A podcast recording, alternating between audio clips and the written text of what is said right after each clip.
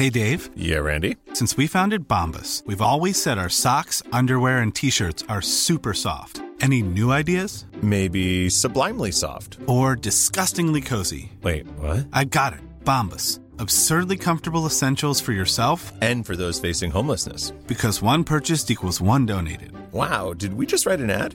Yes. Bombas. Big comfort for everyone. Go to bombas.com slash ACAST and use code ACAST for 20% off your first purchase. This is Paige, the co-host of Giggly Squad, and I want to tell you about a company that I've been loving, Olive and June. Olive and June gives you everything that you need for a salon quality manicure in one box. And if you break it down, it really comes out to $2 a manicure, which is absolutely insane. It's also so easy to get salon worthy nails at home with Olive and June. The difference between how your nails used to look when you did them yourself and now with the Mani system is a complete game changer. The best thing about Olive and June too is it's a quick dry. Dries in about one minute, lasts for five days, and full coverage in up to one to two coats. Visit oliveandjune.com slash perfectmani20 for 20% off your first system. That's oliveandjune.com slash perfectmani20 for 20% off your first system. Doctor's Kitchen. Recipes, health, lifestyle. These apply to everyone. What I talk about is not, you know, another type of diet. These are just fundamental principles regarding how to eat to keep your body in an optimal space. So that's really important to me to point out. This applies to everyone. Welcome to the Doctor's Kitchen podcast. The show about food, lifestyle, medicine, and how to improve your health today. I'm Dr. Rupy, your host. I'm a medical doctor, I study nutrition, and I'm a firm believer in the power of food and lifestyle as medicine. Join me and my expert guests where we discuss the multiple determinants of what allows you to lead your best life. Today, we are talking all about why the most important molecule in your body, glucose, is a double edged sword and how flattening sugar levels in your bloodstream is key to less cravings, improved mood, better weight control, and less risk of cardiovascular disease, dementia, and depression. My guest today is Jessie Inchauspe, who is on a mission to translate cutting edge science into easy advice to help people improve their physical and mental health by knowing more about their glucose levels. Jessie holds a degree in mathematics from King's College London, a degree in biochemistry, and her first book, Glucose Revolution, shares her discovery about the essential role of blood sugar and the surprising hacks to optimize it, which we will talk about today. Her book and her Instagram account, Glucose Goddess, are just brilliant. The science is communicated super well, and it's just a really nice visual illustration of how and why we need to learn a lot more about our glucose. And I think there are caveats to wearing a continuous glucose monitor that we will talk about a lot today. But overall, knowing about one's metabolic flexibility, I think, is super important. And we're going to be doing a few more deep dives into this on the newsletter that you can find at thedoctorskitchen.com and sign up for free there. So today we talk about the importance of adequate glucose, but also why blood glucose variability and the velocity of change in your blood glucose is also important to know. We talk about what excess sugar does to your mitochondria, the energy powerhouses of your cells, your DNA, inflammation, oxidative stress, and something called glycation and the impact of high glycation levels. We talk about insulin and why insulin levels as steady as glucose levels is super important because of the anabolic actions of insulin. Then Jessie introduces some of her glucose flattening hacks, and these are pretty incredible and they're underpinned not only by the evidence base, but also Jessie's personal experience of using them and monitoring her glucose responses using her continuous glucose monitor. And I think it's also important to note that one's individual response to different foods is very personalized. And that actually came out of a study that we didn't make reference to on the podcast, but Jessie certainly makes reference to in her book. That's the PREDICT study, and that demonstrated that we have individual responses to different foods, and that can be based on a combination of genetics, baseline glucose levels, baseline insulin levels. So it's important to take everything today with a pinch of salt. However, um, these hacks tend to be pretty universal when it comes to the glucose flattening effect, regardless of whether one has a particular high glucose response to a piece of chocolate or ice cream. The order of food consumption impacts your blood sugar levels. I was pretty amazed at this. Why savory breakfasts are beneficial, and I personally have a curry for breakfast every now and then, and I absolutely love it. Vinegar before meals, this is pretty amazing. Again, the acetic acid component of vinegars and why that would flatten your sugar levels. Something that I've always been told to do is a post dinner walk. And we talk about why that could be good for sleep and cravings. A bit of housekeeping we discuss normal ranges of glucose in millimoles per litre as 4 to 7 fasted and under 8 2 hours after eating. But your individual target range for your blood sugars may be different, especially if you have a metabolic condition and your healthcare team will agree with you what that should be. So do not use this podcast episode or any other material for that matter from the doctor's kitchen as a replacement for medical advice. It's also important to remember that glucose isn't everything. And as we say at the end of the podcast, just because your glucose level is flat does not necessarily mean that you are eating the healthiest diet. And it should be seen as just one of those many levers that we can use to optimize our behavior and positively impact our physiology. I'm doing a new thing, which is our podcast recipe of the week. And a recipe that reflects the topic of conversation this week on the pod is my easy sweet potato chickpea salad with sumac and tahini dressing. And yes, you can eat the different elements of that meal in whatever order you prefer to optimize your sugar levels. And that's something I'm going to be trying with my glucose monitor that I've been wearing for a, a, few days now and see what impact that has. You can download the Doctor's Kitchen app for free to get access to all of those recipes. There's a seven day free trial too that we're actually increasing to 14 days. And Android users, please bear with me. We are going to be making one, but it'll be later on in the year. And I hope you enjoyed this podcast with Jessie Inchauspé.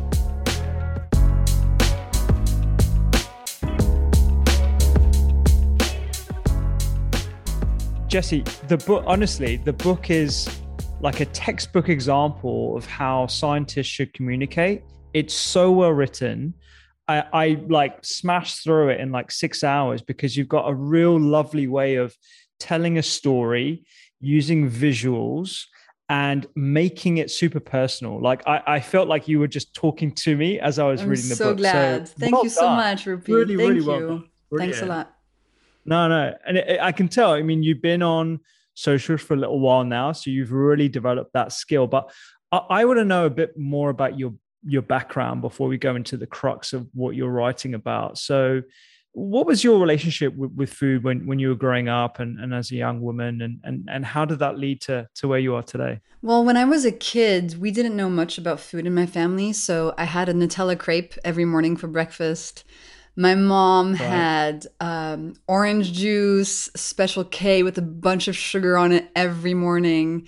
Um, and then what happened is that uh, my mother met my stepdad, and he had a brother called David Ser- Servan-Schreiber, who was one of the leading French doctors who started educating people on the importance of food for health. And back then, you know, I mean, nobody believed that the food you ate could have any impact on your health. So it was quite groundbreaking. But thanks to him, we discovered this whole world you know, sugar, processed foods versus whole foods, fiber, omega 3s. It was like a, it was really a revelation. So as a teenager, I started discovering this world and I really had an affinity for it. I thought it was very interesting.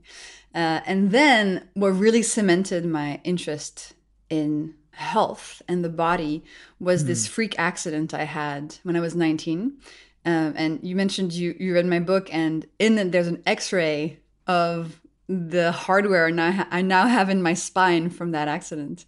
Mm. It was really terrible. I mean, physically and mentally, I suffered a lot, but it taught me at that young age that nothing is more important than health. And so I went mm. on hmm. this quest this journey to try to figure out how do I feel good because I felt like absolute crap every single day. And um, Yeah. and over the years, it led me to glucose. And now here I am. I feel great and I share the science with other people so they can feel good too. Yeah, no, absolutely. T- tell me about the the uh, the accident. Uh, Mm. obviously, I, I know about it, but the, the listeners, what, what what exactly happened to you? So I was uh, on vacation with some friends in Hawaii, and they were like, "Hey, let's go jump off this waterfall." So I was like, "Okay, cool." So I jump off of the waterfall, and instead of landing with my feet first, I kind of land sitting down. So one of my vertebrae exploded under the pressure just by hitting the hmm. water. And so I was walking around with this broken spine, so I had to have surgery where they went in, took the broken vertebrae out, fused it with the top and the bottom ones. And I was in a lot of pain for a very long time. But then physically, I actually recovered really well because I was 19, you know. So when you're that age, your body can heal quite quickly. So in a matter of months, I was totally fine physically. But mentally, all the stress from the surgery, from the accident, the unprocessed trauma, I think, led to this really intense mental health condition called disperson. Well, it has a few names, but depersonalization is the clinical name they gave me for the condition, which is just like very deep anxiety about existing. Mm. Depression, brain fog, dissociation, impossible to be alone because I was so scared of just being. And that's what started on me on this journey to try to understand my body. And that's why I went on to study biochemistry in grad school. Then I worked in genetics because I really wanted to figure out how do I heal? It was my hmm. number one priority in life. Yeah, yeah, yeah. And, and so you did biochemistry first, and then you did uh, math. Is that right? Is that was that part of your Math was or- before. So Ah. when I broke my back, I was in my second year of undergrad studying math in London. Right. Okay. Yeah. Gotcha. And so after that, you went to work at a very famous uh, genomics company. Yes. Uh, what, what what what was that experience like? 23andMe. Oh, it was Yeah. incredible. So I wanted to work in the field of genetics because I thought if I can understand my DNA, then I can understand my body and I can figure out how to feel good. Hmm. The experience was amazing. I mean, the best company, the best people. I had the best job. It was in- really one of the happiest times of my life. But it did not help me figure out how to feel good because while your genetics are interesting, they can't tell you what you need to do to wake up in the morning feeling good. Hmm. Um, and, and that was a, a difficult realization I had while I was there.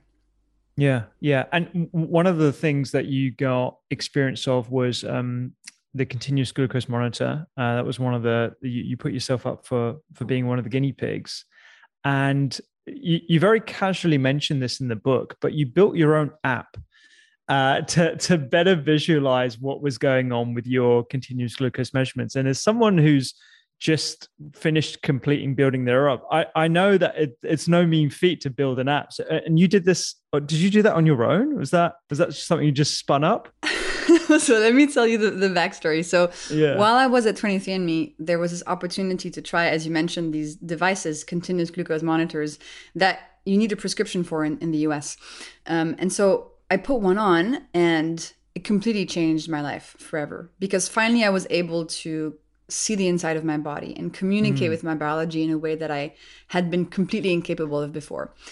And so I learned about glucose and I saw that glucose spikes were bad, that we had to keep our glucose levels steady. And then I wanted to share the science that I had learned with my friends and my family. I was like, guys, look, like this study shows us that if we have vinegar before our meals, we can avoid glucose spikes and feel better. But my friends didn't react to me just printing the studies and showing them the printed pieces of paper. Like nobody Yeah. really connects to that. So I thought, how am I going to communicate this important information? So I had this idea of taking data from my glucose monitor and turning it into these graphs that I could show people to illustrate the science. But the problem is the app that the device comes with, it's a medical app. Like it's not something you can just turn into easy to understand graphics. It's just raw data and nothing else. So I had to figure out how to extract the data from that app and then to make my own little illustrations. So yeah, I built a piece of software that did it. I took lots of different pieces from the internet. So the concept was you had to, I had to take a screenshot of my daily glucose curve on the app that the device came with, and uh-huh. then I would put this image through a digitizer online that would like uh-huh. extract the data points, and then I wrote this software um, in this program called R, which I had learned when I was in grad school. And right. this program then took the data in and made these graphs. And the evolution of that is what you see on my Instagram today. And so yeah. then I worked with some engineers to like make it into a proper app. But at the beginning, it was running just on my laptop for, you know, a year. just importing my data and running a really startup mode, you know, really like Silicon Valley vibes um, yeah. from my living room. So yeah, I, I did do that. That's fab. That I, I've so much respect for that because I know how difficult it is, you know, to do this on your own as well. And the fact that you're able to spin it up and on, on by by yourself is is amazing. So and well, it's a know, really cool app. Thank you. And when you really want to do something, uh, mm. personally, if I really want something to happen, like nothing can get in my way, I will make it happen. And so I spent countless hours building this piece of software.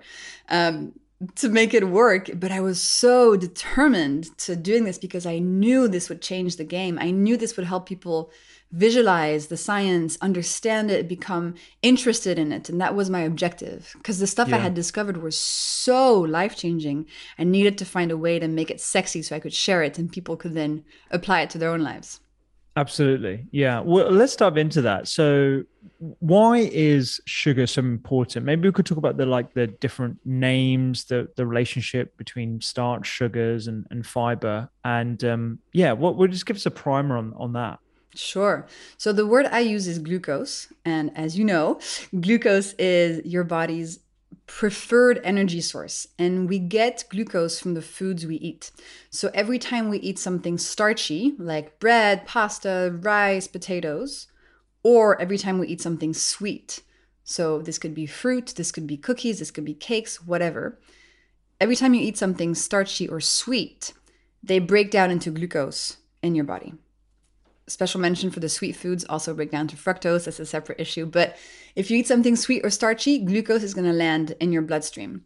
And glucose is very important. Like we need it to be able to function properly. But the problem arises when we deliver too much glucose too quickly to our body. It's like if you give a plant too much water and it drowns, or a human too much oxygen and they pass out too much glucose creates these glucose spikes, and these glucose spikes have lots of consequences.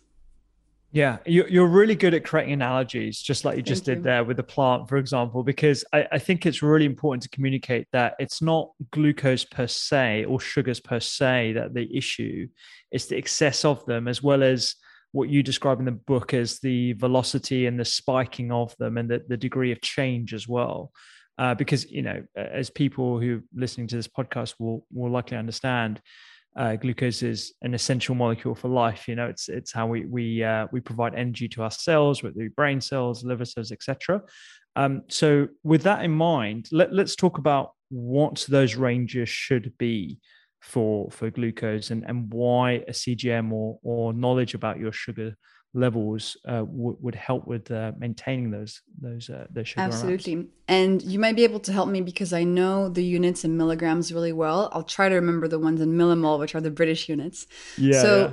Uh, we're gonna do you're gonna help me so fasting which means first thing in the morning uh, level of glucose should per the NHS be underneath 100 milligrams per deciliter, which I believe is 5.5 millimoles. Is that correct? Yeah, it's about 5.5 millimoles. 5.5 millimoles. Yeah. Anything above that, as you're fasting, so first thing in the morning level, um, signals prediabetes and then diabetes, which is a big issue. However, while these are the numbers the NHS um, publicly, you know, recommends, the fact that if your blood glucose level first thing in the morning is under 5.5 millimoles might mean that you're normal, but it doesn't necessarily mean that your blood sugar levels are optimal. So the science shows us that actually it's probably ideal for your body to have fasting glucose levels under 4.5 millimoles or 85 milligrams per deciliter. So that's just fasting. And then we also know that after a meal, when the concentration of glucose level is most likely to increase uh, most rapidly because it's after eating that glucose gets into the bloodstream, we have to think about the spike that the meal creates. And from the studies, it appears that it is ideal to try to keep that spike to under 1.7 millimole per liters after eating. And again, this is from, you know, early studies done in non-diabetics. So in my work, in my book and in on Instagram, I define a spike as anything above 1.7 millimole per liter increase after a meal. And the objective is to try to avoid these spikes because they have all these consequences on our physical and mental health. Yeah, yeah. I, I, think this speaks to a wider issue that we have in medicine with regards to reference ranges and how we actually come up with reference ranges. Um, we usually look at like uh, the average and then two standard deviations either side. And that's why we have like pretty large ones for things like um, liver function tests, for example, where it doesn't demonstrate optimal values. It just demonstrates what they should be to be quote unquote normal. And so I, I, I guess what you and, and, and the book is getting at is okay, what is an optimal level of glucose that we should try and aim for to prevent any of these issues rather than something that just signals when something is going wrong. Because a lot of the times, particularly during my experience as a medic, is we catch people too late. We catch people in that pre-diabetes stage or even type 2 diabetes stage as as per an OGTT and uh, or or a glucose tolerance test rather than getting it before then where we have a lot more time to make some changes to ensure that it's reversible. Um, and I think, yeah, I, we have to really look into that uh, rather than the arbitrary amounts that we currently have within the NHS and, and other healthcare systems. Yeah, because right now, if you go to the doctor and your fasting is like 5.3, they'll say, oh, it's normal, it's not pre diabetic, you can go home. When actually, if you're at 5.3, it means you've probably slowly been inching towards pre-diabetes for a decade. And actually, you should try to, you know, change a little bit of your lifestyle, use my easy hacks to get that number down. But right now, yeah, I mean, um, as you know, doctors are there to diagnose and treat diseases. And so, unless you have a prediabetes, um, diagnosis, not much is recommended to you. When really we yeah. can all benefit from keeping our glucose levels steady, not just to avoid prediabetes, but to sleep better, to have better mental health, to avoid mm. cravings, to avoid wrinkles, hormonal issues. I mean, it's much wider than just diabetes. Yeah, yeah, absolutely. And I, I have got a number of personal uh, stories of family members that have just missed that cutoff of HbA1c and we know about the inaccuracies of HbA uh, HbA1c anyway because you know it doesn't catch those glucose spikes and it's totally. just an average over a month period or a couple of months period. So so that that again speaks to the potential utility of a CGM and uh, more sort of rigorous understanding and monitoring of of glucose. And what's happened to your family members? Oh, I mean, like uh, they've got me, so yeah. I've changed their diet quite a bit, and uh, they are much lower, and the and the their personal docs are uh, are quite pleased with how their HbA1c is is looking. So yeah, nice. but we're you know we're trying to make this uh, information as freely available as possible. Uh, so you know, teaching people about those thriving ranges of glucose is uh, is super important. So so we've established um, the reference ranges, why there might be some inherent inaccuracies inaccuracies and the velocity of, of glucose uh, and the changes that we might see in your bloodstream what happens when we see those big changes let's say you know you have a, a cinnamon bun i love cinnamon buns i know you like your chocolate as well yeah. yeah. So, so what happened? Why, why are these so bad? What, why, why is the glucose spike going to be damaging to a whole bunch of uh, uh, issues w- within the body? So, the two main things that happen in your body when you spike have to do one with your mitochondria and two with toasting. So, I will explain both. So, every time you have this big increase in concentration of your blood sugar levels, so this glucose spike, glucose, when it arrives in your bloodstream, its primary objective is to go to your cells, to go to your mitochondria. So, your mitochondria can transform it into energy. And every cell in your body needs these mitochondria to make energy in order to see for your eye cells, think for your brain cells, you know, move for your feet cells so you can dance. Every cell in your body wants this glucose to arrive so it can make energy. Unfortunately, in the case of a spike, too much glucose arrives too quickly to your mitochondria. And your mitochondria do not like this very intense delivery of glucose. They kind of get overwhelmed and they shut down. They go on strike. They're like, no, I can't. I, I just can't. It's too much. I cannot. And so they just shut down and they stop being able to turn glucose into energy. And as your mitochondria shut down, by the way, poor mitochondria, they produce these molecules called free radicals. And free radicals are these stress molecules that your mitochondria make. Free radicals are really damaging to our body because everything they touch, they hurt. So if a free radical bumps into your DNA, it can cause a mutation in your DNA that might lead to cancer. If a free radical bumps into the membrane of one of your cells, it will cut that membrane open and your cell will get damaged. So your body tries to protect you against these free radicals by increasing inflammation levels. So that's one of the things that happen. Mitochondria get overwhelmed, that leads to free radical production, oxidative stress, and inflammation. First bad thing. Second bad thing has to do with toasting. So this was news to me when I learned when I learned about it. From the moment we're born, we're slowly cooking. Like literally, the inside of a human body cooks like a piece of toast in the toaster or a chicken in the oven. And then, when you're fully cooked, you die. For real. And this cooking process is called glycation. And literally, your insides brown from the moment you're born until you die. With every glucose spike, you cook a little bit faster.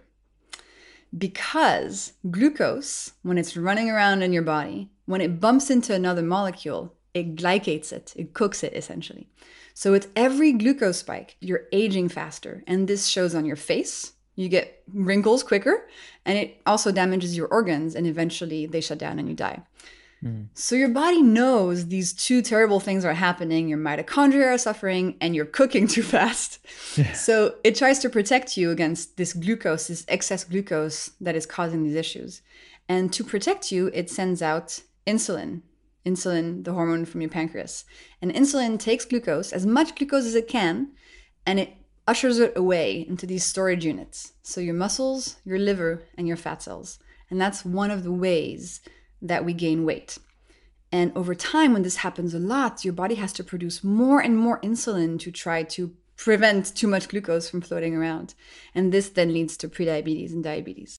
So those are the main mechanisms that happen. It's not yeah. not so not so rosy. yeah, yeah, I know. It's it's almost like we have to talk about these things as as tough as it is to talk about the fact that we are all toasting inside and those uh, glycation products uh, can lead to these issues, whether it's wrinkles, whether it's energy crashes, uh, whether it's issues with our immune system, uh, you know, you can look at this through so many different lenses and how metabolism affects. I mean, immunometabolism is a really big thing, and I think a lot more people are thinking about it, considering what we've gone through and still going through with the pandemic as well, and about how those who have uh, worsening weight issues and obesity have worsening um, uh, outcomes when it comes to any infection, let alone yeah. I think in the studies, um, so if you are pre-diabetic, so if you have fasting glucose levels that are high, you're twice as likely to die from a COVID infection. Mm. Um, and more and more studies have been coming out showing this very clear connection. And this is not, you know, the only space in which having too much glucose for too long or glucose dysregulation causes issues. I mean, also a big one that I hear a lot about in my community is female hormones mm. and how mm. too much glucose and too much insulin causes problems like infertility, can be one of the reasons you develop polycystic ovarian syndrome. Um, it really is fundamental. And I have this image that I like using. Imagine your body as a plane, mm. and you're sitting in the cockpit, and your job is to try to keep your plane flying in the air, to keep your body healthy, essentially. But the problem is, you have no idea how the plane works. Like, I used to have no idea how my body worked, yet I was the pilot trying to make myself feel good, trying to keep myself healthy. Well, my whole philosophy is there's one lever in the cockpit that if you learn about it, it's going to give you the biggest bang for its buck. You're going to be able to keep your plane flying and start improving all aspects of your health. And that lever is understanding your glucose levels and mm-hmm. avoiding mm. these glucose spikes. And so many things fall into place when we do. Yeah, yeah, absolutely. And I, I love the way you describe uh, insulin, even though it's responsible as an anabolic hormone for putting on weight we should be thankful for it because it is protecting us against the issues of excess glucose in our bloodstream causing Absolutely. glycation and inflammation and oxidative stress. So I think having that sort of knowledge and that thankful attitude to mm-hmm. what's normal in our body is, is really important to recognize. Yeah, because actually, you know, genetically, if you're not able to put on weight, to, to put on mm. fat, your glucose levels are going to be higher much quicker and you're going to be more likely to develop diabetes faster than somebody who can put on a lot of fat. So when we gain weight, we have to actually thank our body for for creating this fat to protect us against the development of diabetes too quickly. It's a whole mental shift, but um yeah I think it's really important to do. You know, we have to thank our body. Our, tr- our body is just trying to keep us alive, guys. Like it's yeah. working yeah. for us, but we just don't understand its language. So we tend to blame it or to blame ourselves or to be confused or to antagonize it. But actually, everything your body does is to try to help you. Yeah, yeah, absolutely. And, and using that analogy that you just used uh, uh of the the lever that gives us most bang for our buck. Um, you, have included a couple of studies in the book about glucose flattening diets as the most effective way to reduce or to reverse, sorry, type 2 diabetes and prevent type 2 diabetes. I wonder if we could speak about that slightly. Yeah, absolutely. Um, so, you know, for a long time, and I'm going to speak about American studies because those are the yeah, ones yeah. that have been the biggest. So, for a long time, the American Diabetes Association did not recommend essentially a low glucose spiking diet or low carb mm. diet, if you will, to prevent diabetes. We used to think it was just a matter of reducing calories or focusing on fat reduction. And while those can also work, so for example, you know, a lot of really cool studies have been shown on the benefits of fasting for reversing type 2 diabetes.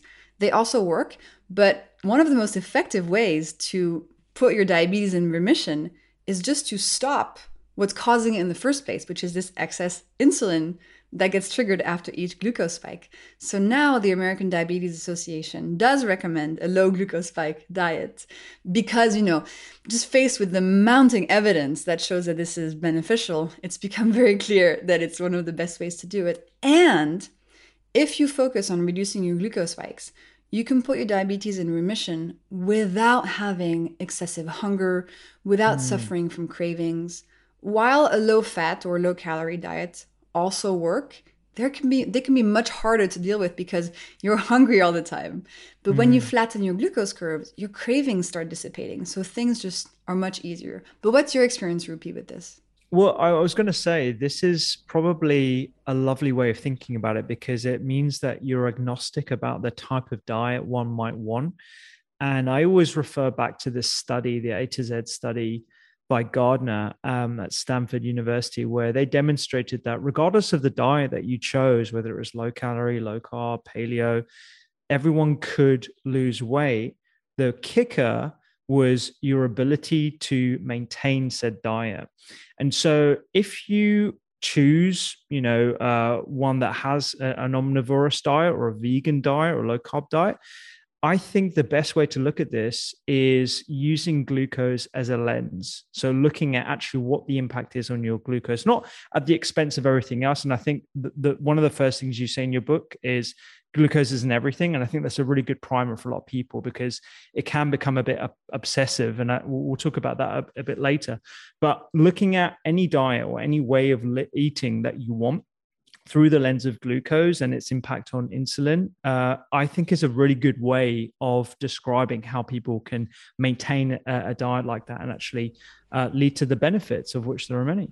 Absolutely. And, you know, the hacks I share, they can be applied to anybody's dietary preferences. So whether mm, you're yeah. vegan or you're keto or you're whatever, the hacks, like eating your food in the right order, having a savory breakfast, putting clothes on your carbs, these apply to everyone. What I talk about is not, you know, another type of diet. These are just mm. fundamental principles regarding how to eat to keep your body in an optimal space. So that's really important to me to point out. This applies to everyone.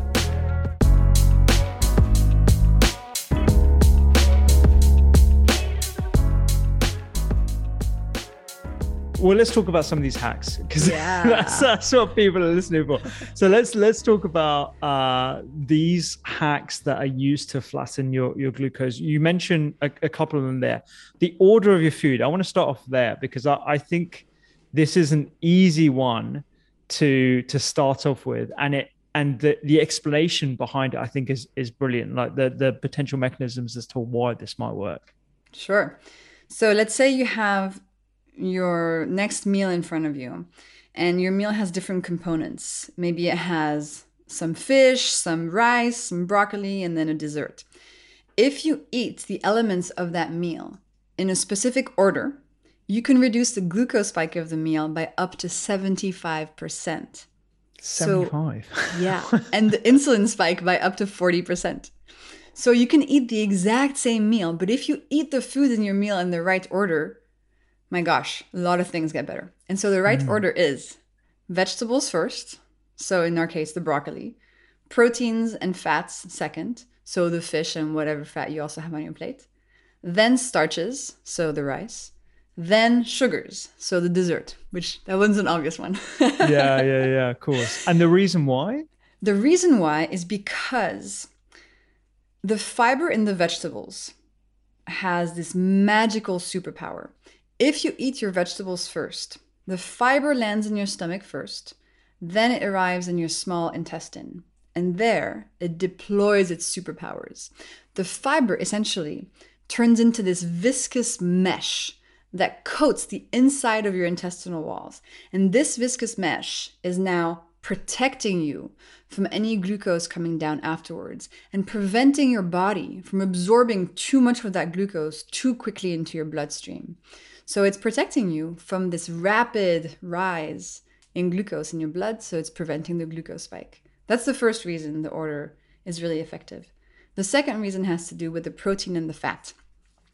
So there's this mechanism called gastric emptying, which is the process of your food moving from your stomach to your intestine. And protein and fat, when they're in your stomach, they slow down gastric emptying. So if you eat the proteins and fats first, before the carbs, any carbs arriving afterwards will just make it to your small intestine at a slower pace. And then once they're there, the fibrous mesh is even preventing too much glucose from getting through anyway. So you have these two very powerful mechanisms. That's brilliant. I mean, uh, like, I always like to think of things through the lens of traditional diets, right? Yeah.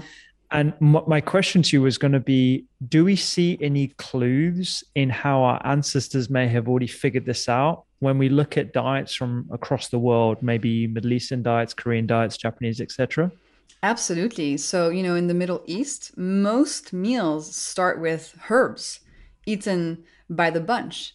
In Italy, you start with antipasti, which is literally hmm. grilled vegetables as a starter. In France, you start with crudité, which are just raw vegetables. So you see all these ways in which we've known this stuff for a really long time, and only now do we understand why it works. But yes, um, there are many examples of glucose science sort of showing us why cultural cultural ways of eating are good for our glucose levels.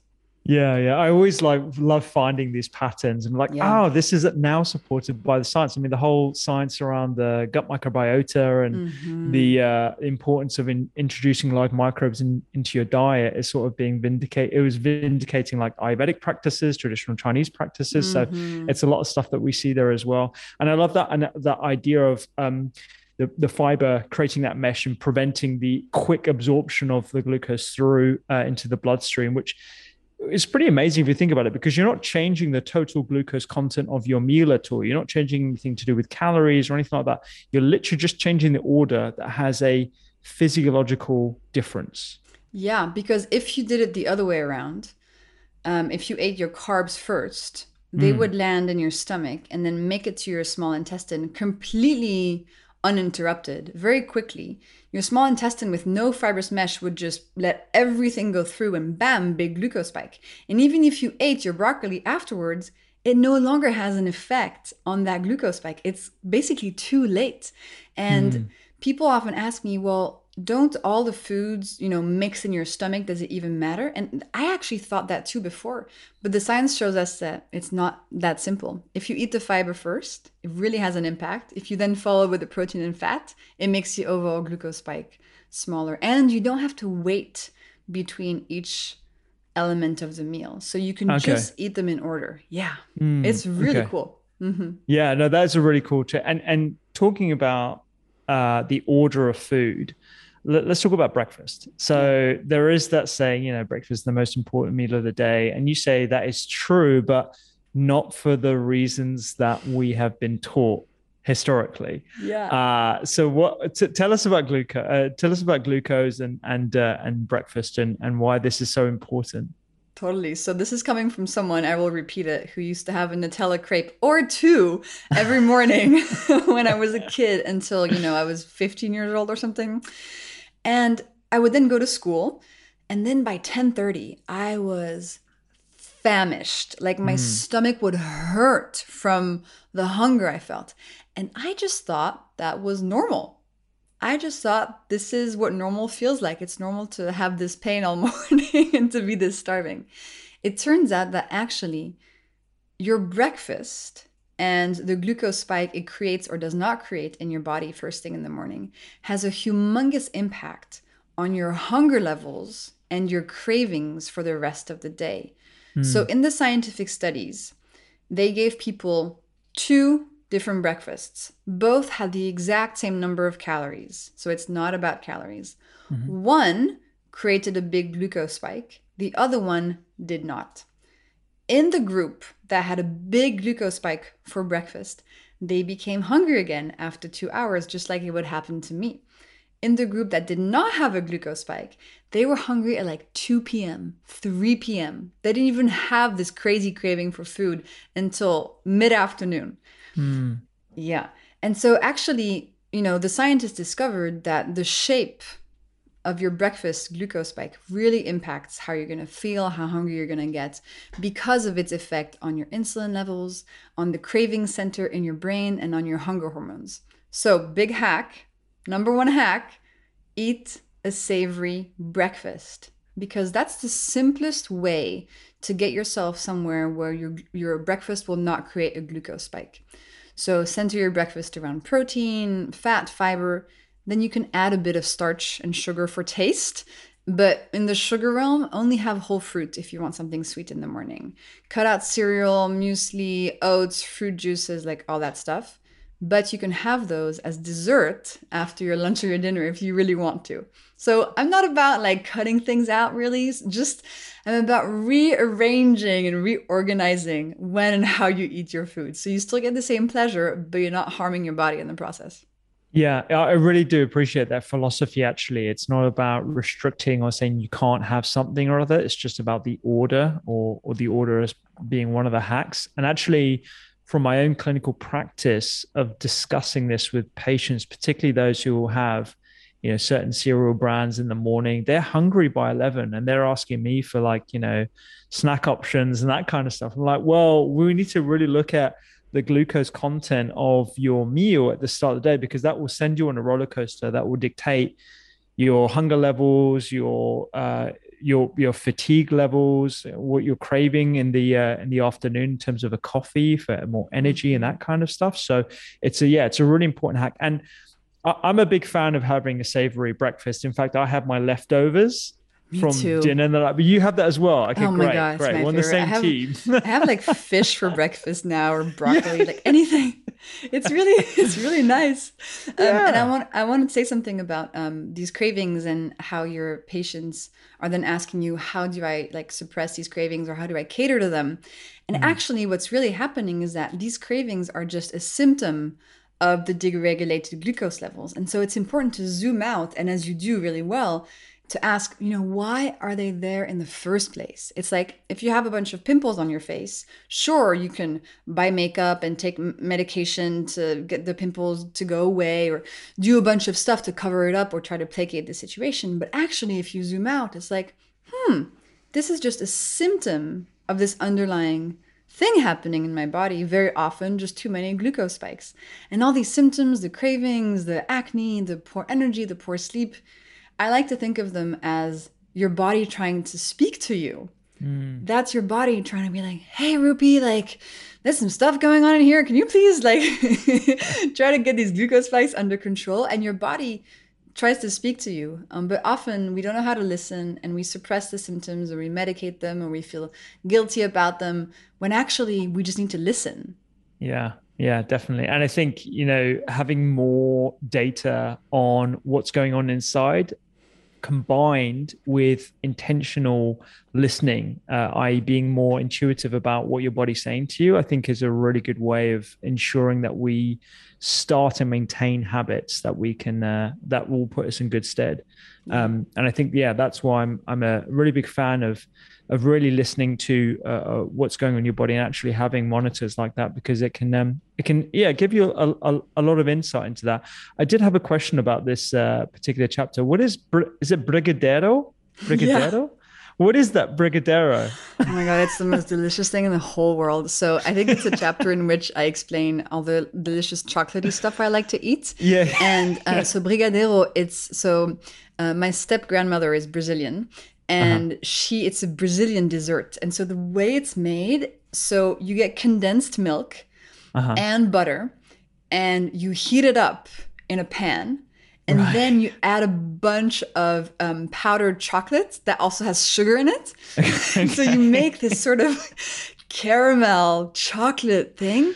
And then you let it cool down, and you can either eat it with a spoon or you can turn it into little balls and put chocolate sprinkles around them or powdered sugar.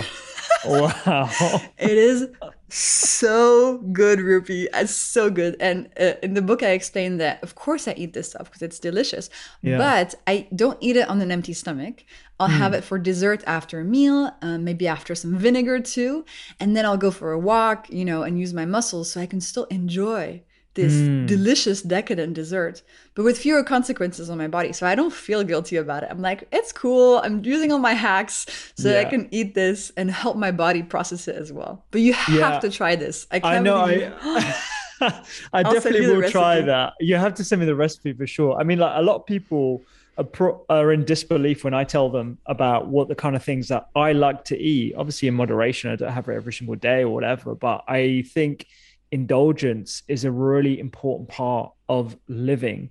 Yeah. and food is such an important pleasure. And you know you just described to me right there with you this being a recipe from your fam- family lineage you know it's a brazilian there's there's this history there.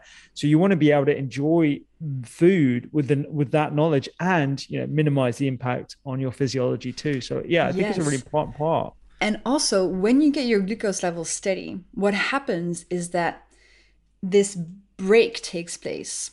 The things that you used to crave just because your glucose levels was deregulated, mm. like really crappy tasting cookies at the corner store or just anything sweet you'd find at the airport, those go away. So now when you eat something sweet, it's because you really love it and it's really good. It's no longer out of this just very intense feeling of, oh my God, I need sugar right now.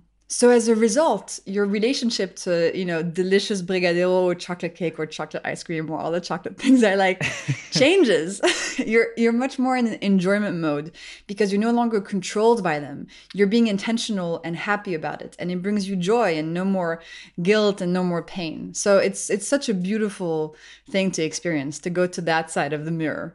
Yeah, no, absolutely. I, I, I, totally agree. There's a whole bunch of desserts now that I'm thinking uh, that my mum makes uh, with like a ton what? of sugar in. So, well, there's rasmalai, which is uh, one of my favorites, sort of like a milky dessert with like a sponge and it's got cardamom and nice. a ton of sugar. And uh, there's also um, uh, gulab jam, which is like uh, a small donut that's deep fried and then covered in in syrup it's a, wow. it's, it's, a terrible dessert when you think about it from a glucose pod. I can't believe we're talking about this on the glucose pod, but uh, but it's it's very very sugary, and you, you definitely need to put in, in into action some of your your hacks. You mentioned vinegar. I, I want to talk to you about this one because this is this is new to me. Um, tell us about why vinegar before a sugary dessert or uh, a meal can can flatten glucose levels, and that's been shown in, in, in studies as well. It's because vinegar contains this magical molecule called acetic acid. And acetic acid communicates with your muscles. And it goes to your muscles and it tells them, hey, Rupy's muscles, you need to soak up way more glucose than usual. You're really hungry for glucose. And the acetic acid essentially tells your muscles to do just that. If they feel any glucose coming into the bloodstream, they now are going to soak it up and store it as glycogen at a much higher rate than they normally would. So, what happens is that you eat your sugary thing or you eat that meal, but if you have a tablespoon of vinegar in a tall glass of water before that meal, or you can even just add vinegar to the meal, for example, um, you have a much smaller glucose spike, but it's reduced by up to 30% without changing anything that you're eating. Just wow. by adding something to the situation, you reduce the spike. So, flattening your glucose levels is not about cutting things out or reducing what you eat more often than not, it's about adding things to your diet, yeah, yeah, which makes yeah. it fun. But it's really incredible the the power of vinegar, and you know there are many clinical trials, double-blind, placebo-controlled clinical trials on vinegar. Mm. That show the impact on remission of type 2 diabetes, on polycystic ovarian syndrome symptoms. And just as we were saying about the starting with vegetables being something, you know, traditional in Iran and in other countries, apple cider vinegar is something that everybody drinks every day and grandmothers make it. It's like it's it's a very traditional thing to make. So how amazing that now we know that actually one of the ways it's helpful to us is in reducing the glucose spikes. It fascinates me. It's so cool. Yeah, no, that that is really cool, and it, like I'm just trying to think of other cuisines that might have that sort of vinegary element at the start of the meal, and what I've traditionally thought it was because of is because it enhances sort of um, your digestive enzymes and it starts it the whole process. Um, which is yeah, which kind of makes sense, you know, like that you're going to break down the molecules, you're going to uh, activate your muscles to take on the the glucose and convert it into glycogen, and so that, that yeah, that makes a lot of sense. And I'm just trying to think of like other examples of of diets that might do this. And have you heard of washoku, the the Japanese sort of order. I believe they have ferments at the start of the meal. Would that be the same thing or is that slightly different? That's different. So there's no acetic acid specifically in fermented foods, although mm. vinegar is a fermented food. Um, but you know, eating fermented foods are fermented foods are really good for lots of other other reasons, notably mm. your hmm. microbiome.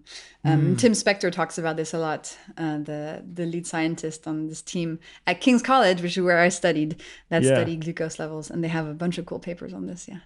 Yeah, no, definitely. Yeah, he's been on the pod uh, a couple of months ago, and he's uh, he's actually got me uh, as a guinea pig for Zoe at the moment. I'm nice. actually wearing uh, um, the uh, the CGM monitor. I'm, I'm doing another one at the moment as well. It's the Dexcom, um, just yeah. to see what the difference is, uh, and I'm calibrating it as well to see to make sure that it's accurate. And I think what I'm seeing is like uh, the great trends, particularly for the next thing I was going to ask you about, which is postprandial exercise. So after eating, if I go for a walk, my glucose level is steady regardless of whatever I've eaten. It's pretty amazing to see that actually. And if I mean I'm I'm using a standing desk at the moment, but if I eat something in the afternoon that has like some rice or you know I haven't done any of your order hacks, I certainly haven't had any vinegar or anything like that. Uh, I can see that rise. You know, I can I see that bump in, in the middle of the day.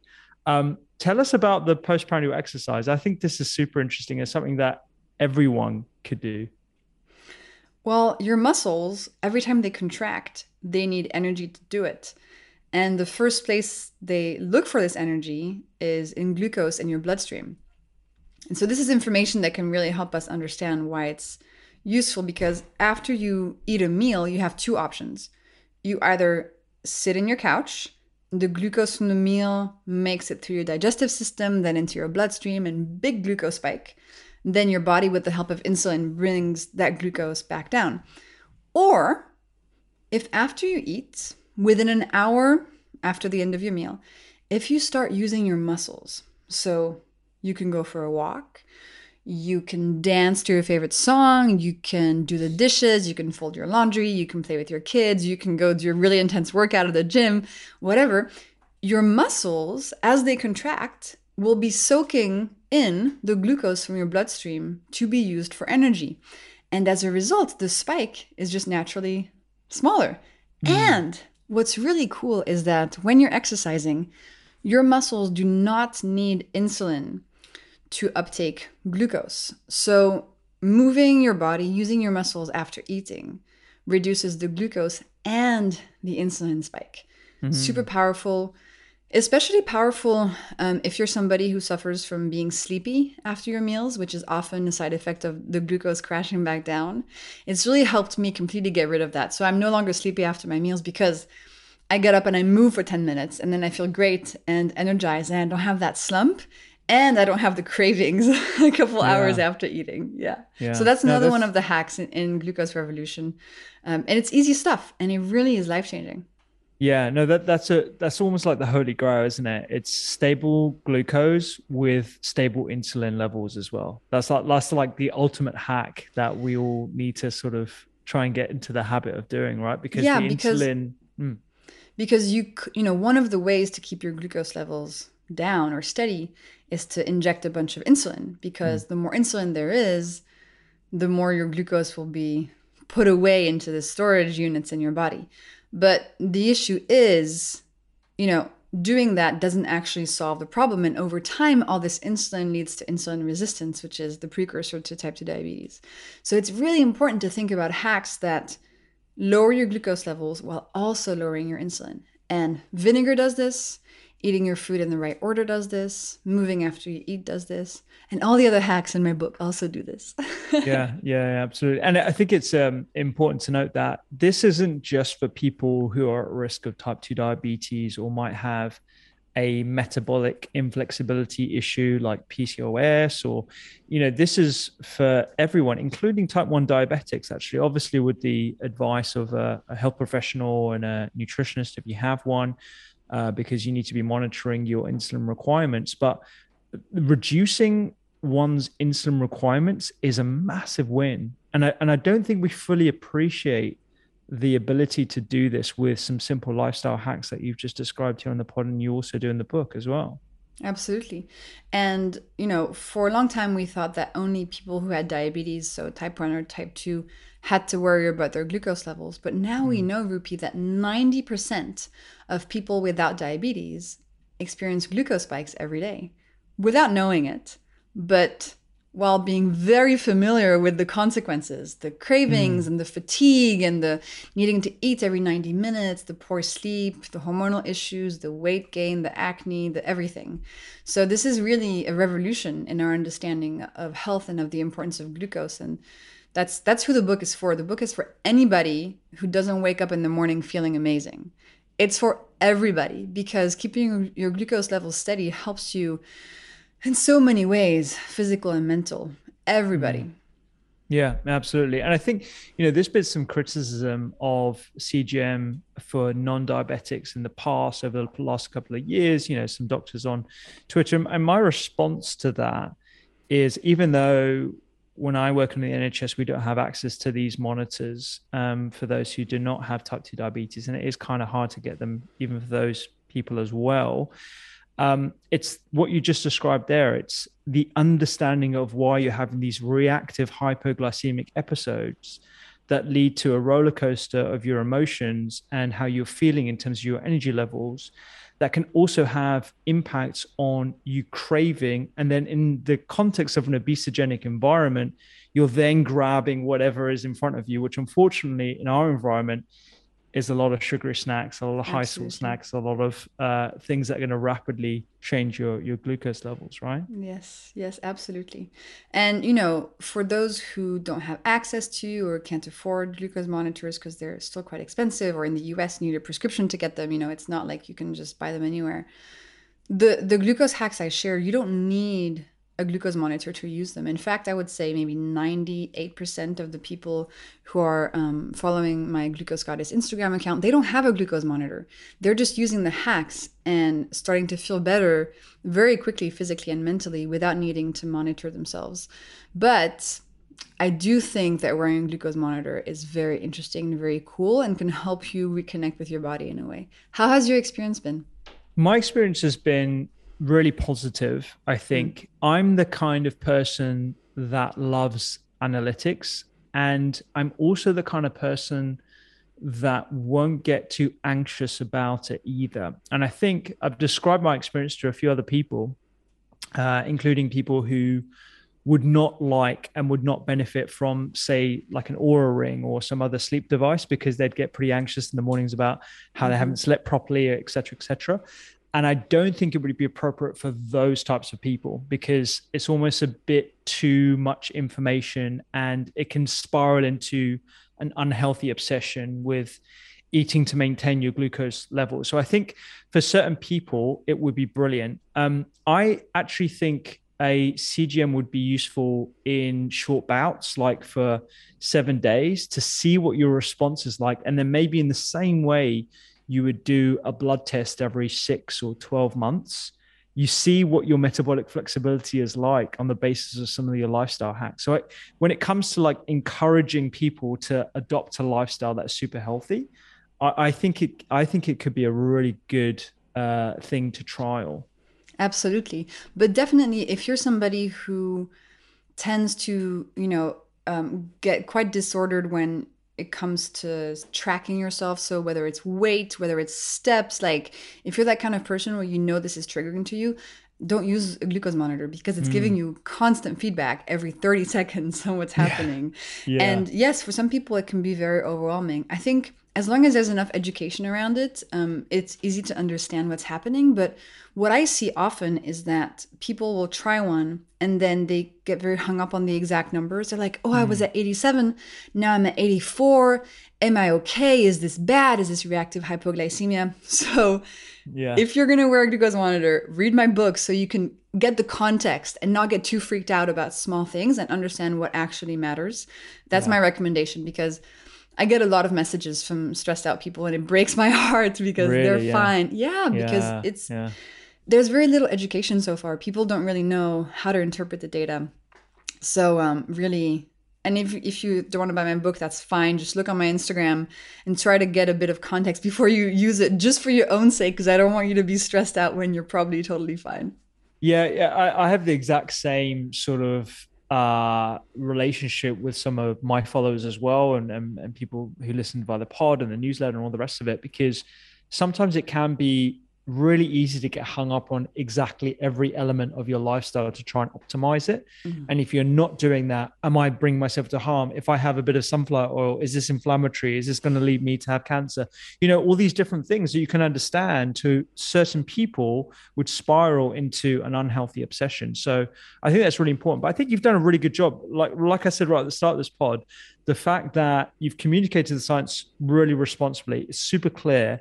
And right at the start, you say, look, glucose isn't everything. Because if you just eat for your glucose monitor, you'll just eat bacon all day long. you know, yeah, that's not going to do anything to your glucose levels, but it's not going to be healthy. So yeah, I, I, I appreciate that. And I think you're doing a great job. Thank you, Rupy. It's very important to me to, you know, be as nuanced as I possibly can to explain that there's many other things in your life. Yes, glucose and keeping your glucose level steady will help you feel better and it's going to heal a lot of stuff. But, you know, sleep is important, stress is important, not eating unhealthy fat is important, having human connections is important, medical care is important. So many things also exist. Um, and I, I don't want people to become you know, um, too focused on just glucose, especially while wearing a glucose monitor, because as you mentioned, you can just eat bacon all day and have flat glucose levels, but that's not the answer. And in the hacks that I share, I'm very cautious about that. And um, the hacks will help you feel better, will help you flatten your glucose curves while avoiding those pitfalls. And that's mm. very, very important. Mm, yeah, yeah. And looking at the evidence base behind what a flat glucose level can help you achieve if whether you have symptoms or whether you're aware of them or not i think is super interesting so there's a lot more i think we're going to learn about this field and i think you're early to the game and uh, And well done. It's a great book. And uh, I'm, I'm so glad you had some time to chat to us today. Thank you so much, Rupy. It's been an absolute pleasure. And I'm really touched and glad you like the book. And I hope to meet you in person soon. So you Yeah. can we, I can I can make some brigadeiro for you. Brigadero. I would love that.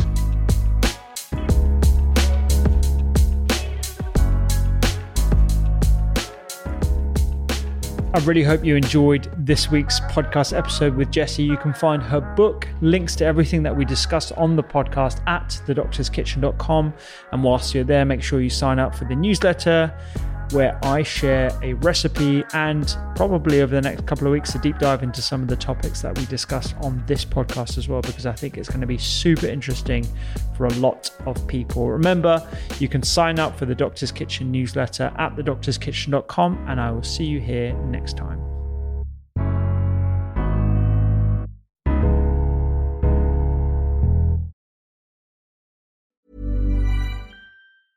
Even when we're on a budget, we still deserve nice things. Quince is a place to scoop up stunning high-end goods for 50 to 80% less than similar brands. They have buttery soft cashmere sweaters starting at $50, luxurious Italian leather bags, and so much more. Plus, Quince only works with factories that use safe, ethical, and responsible manufacturing. Get the high-end goods you'll love without the high price tag with Quince. Go to quince.com slash style for free shipping and 365-day returns. Mom deserves the best, and there's no better place to shop for Mother's Day than Whole Foods Market. They're your destination for unbeatable savings, from premium gifts to show-stopping flowers and irresistible desserts. Start by saving 33% with Prime on all body care and candles. Then get a 15-stem bunch of tulips for just $9.99 each with Prime. Round out Mom's menu with festive rosé, irresistible berry chantilly cake, and more special treats. Come celebrate Mother's Day at Whole Foods Market.